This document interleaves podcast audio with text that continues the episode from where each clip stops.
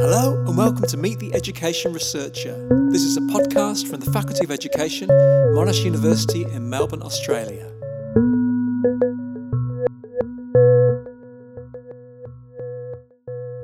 Hello, my name's Neil Selwyn, and in this episode of Meet the Education Researcher, I'm talking with Jeremy Knox from the University of Edinburgh. Over the past few years, Jeremy's carved out a niche as someone who asks really interesting philosophical questions about e learning and online teaching. So, in this conversation, we cover Jeremy's research into MOOCs, massive open online courses, as well as his interest in taking a post digital perspective on technology and education. So, first off, I asked Jeremy to explain his intellectual interest in digital education.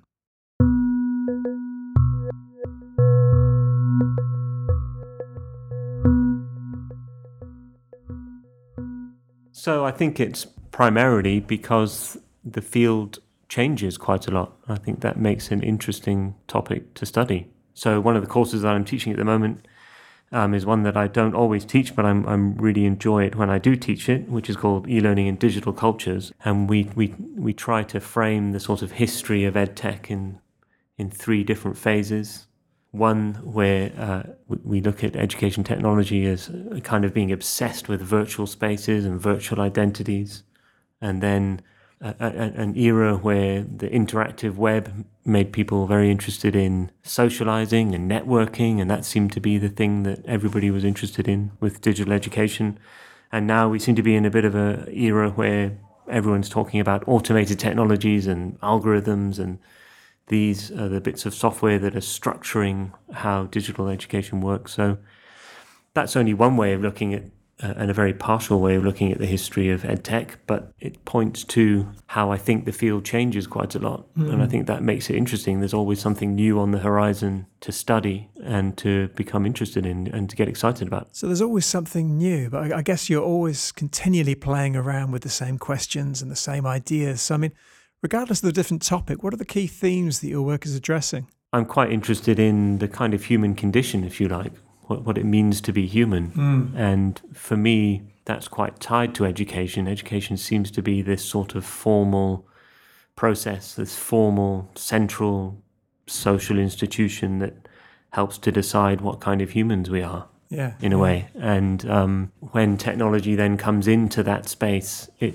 it it seems to play quite a powerful role in what those what those decisions turn out to be and, and how we sort of design and frame ourselves and talk about ourselves as human human beings, becoming human through education mediated by technology. So you take a rather philosophical approach towards digital education, which is which is not the norm. So I'm really interested. What does philosophy bring to our understandings of technology and education? So, I suppose in, in terms of the value of philosophy, I think it, it, it's a way of, of really trying to think deeply about the assumptions that are embedded in the ways that we go about doing education.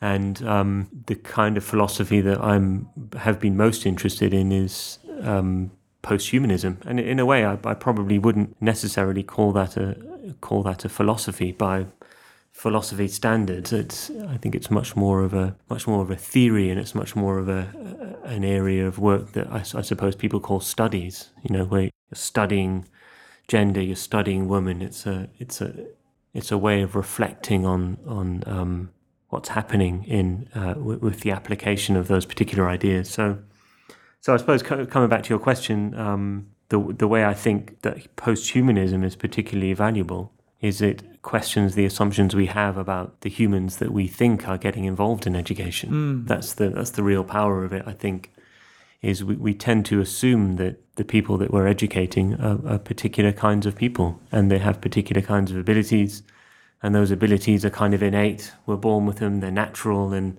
in education we kind of draw them out and we allow them to achieve what was what was sort of there already and, and that, that, that we were, were bringing out of our students through education. And I think what's interesting about the, the, the post-human ideas is it really challenges the idea of what a human is and, and so it provides a kind of critical lens, but I think it also provides quite a positive um, way of thinking differently about what, what we are and what we can be through education. So, in terms of understanding online learning or e learning, for example, I mean, what, what has posthumanism brought to your understandings of these types of digital education?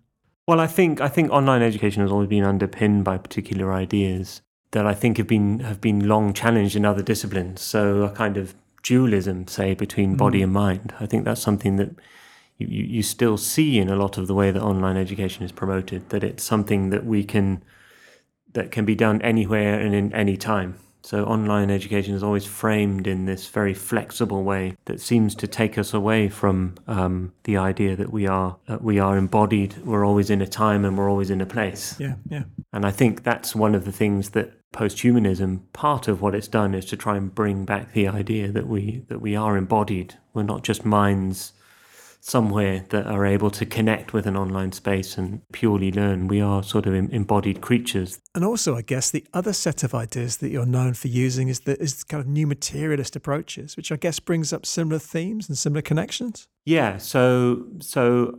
I guess what interests me about those ideas is that um, for, for quite some time, and I think for good reasons, in in in theory, people have tried to talk about culture as something very important in what we do and how we understand things.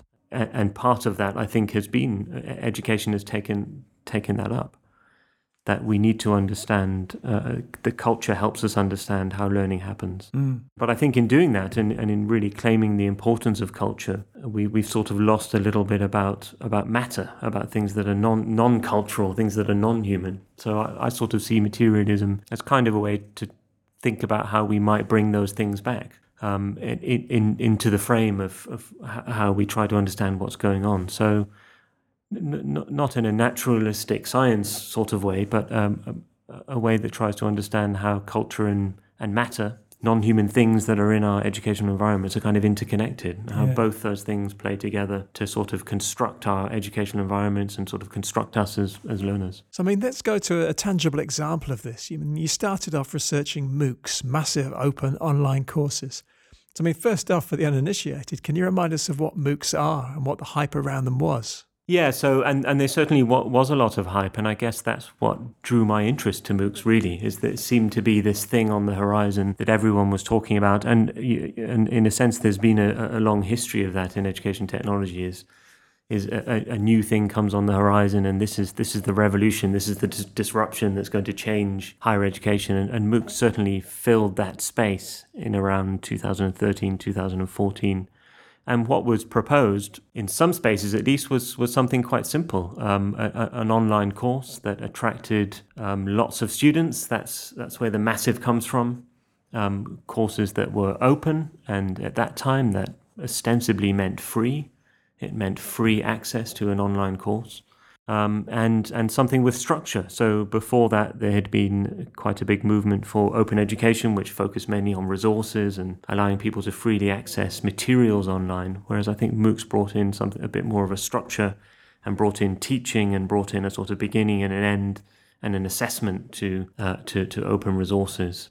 And so, taking a post-humanist, new materialist approach towards MOOCs, what did you find? So, so I, I found quite a lot of things, but I think maybe to to sum that up, coming back to, to what I think post-humanism is most interestingly is a kind of critique of humanism, and I think what humanism does is is assume a very particular kind of learner, and I think we saw that really quite clearly in the ways that the MOOC platforms were promoting themselves. So the, the likes of Coursera and edX and the big US based platforms seemed to be in the ways that they were promoting their, their, their offerings, um, assuming a particular kind of learner, a mm. learner who could self direct. Who could go into an education program and, and know what they wanted and know how to, to uh, work themselves through a set of resources and, and guide themselves because the way that the courses were set up were, were, were quite sort of tutor light there wasn't really much concrete contact um, with with a with a um, a teacher.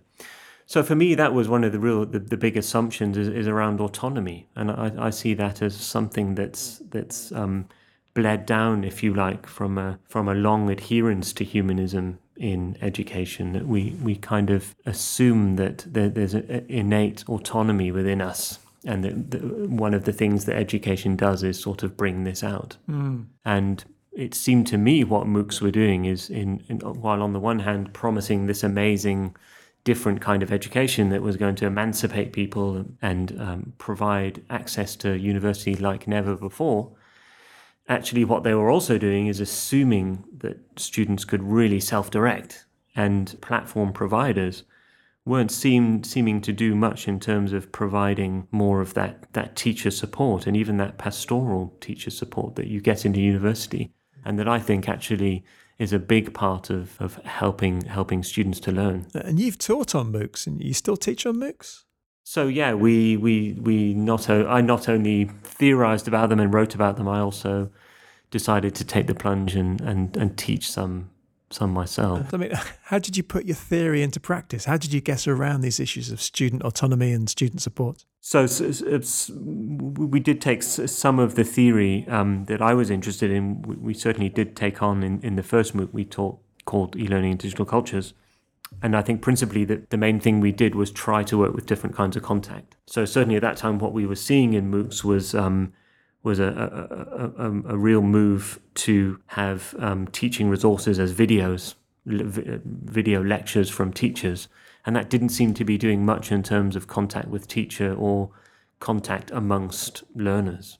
So we tried to really um, push different ways of, of having contact with us and having contact amongst the group. So we, we had interactive um, kind of live video sessions rather than rather than video lectures. So we, we staged Google Hangouts regularly throughout the MOOC and, and we, we encouraged participants to sort of tweet questions in and and we also did a lot to kind of build in social media spaces right at the beginning of the course and during the course to try and build community amongst the participants. And I think that's another thing that we really saw as quite lacking in, in certainly the platform MOOCs of that time is that the real emphasis was on the superstar video lecture from the big name rockstar professor and you know the, the, the discussion forum was kind of tagged on at the side and mm. there wasn't much participation so we tried to do a lot of work to, to build interesting social media spaces outside of the platform and interesting other ways of, of allowing students to connect with each other and, and, and, and build their own kind of communities and, and small groups to, to do the learning themselves. Yeah, absolutely. So, I mean, you've said there's always stuff to keep you interested. So, just to finish off, then, I mean, what's on the horizon? Are there any ideas that you're beginning to think about just now that might turn into a big scheme of work for the next three, four years? Anything that you're beginning to get fascinated by? I guess it would be um, uh, uh, artificial intelligence and data. I know that's quite a, um, that's something that's written about quite a bit at the moment, but I, I feel that um, it's at a it's at a moment where um, it will become a bit more prominent in educational spaces in, in, in the near future. So I think that's something that, that we need to pay attention to, and also I think we need to pay attention to that in a, um, an international sense.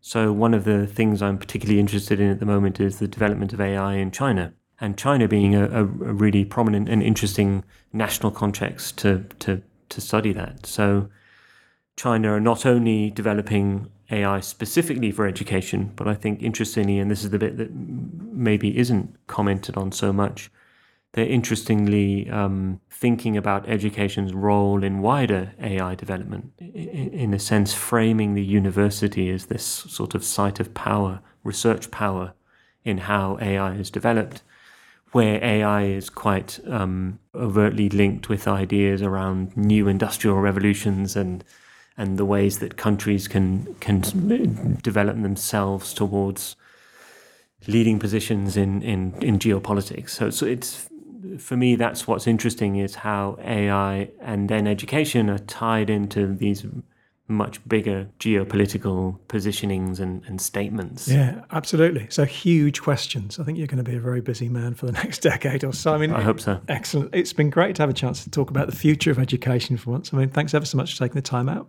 No problem. Good Thanks.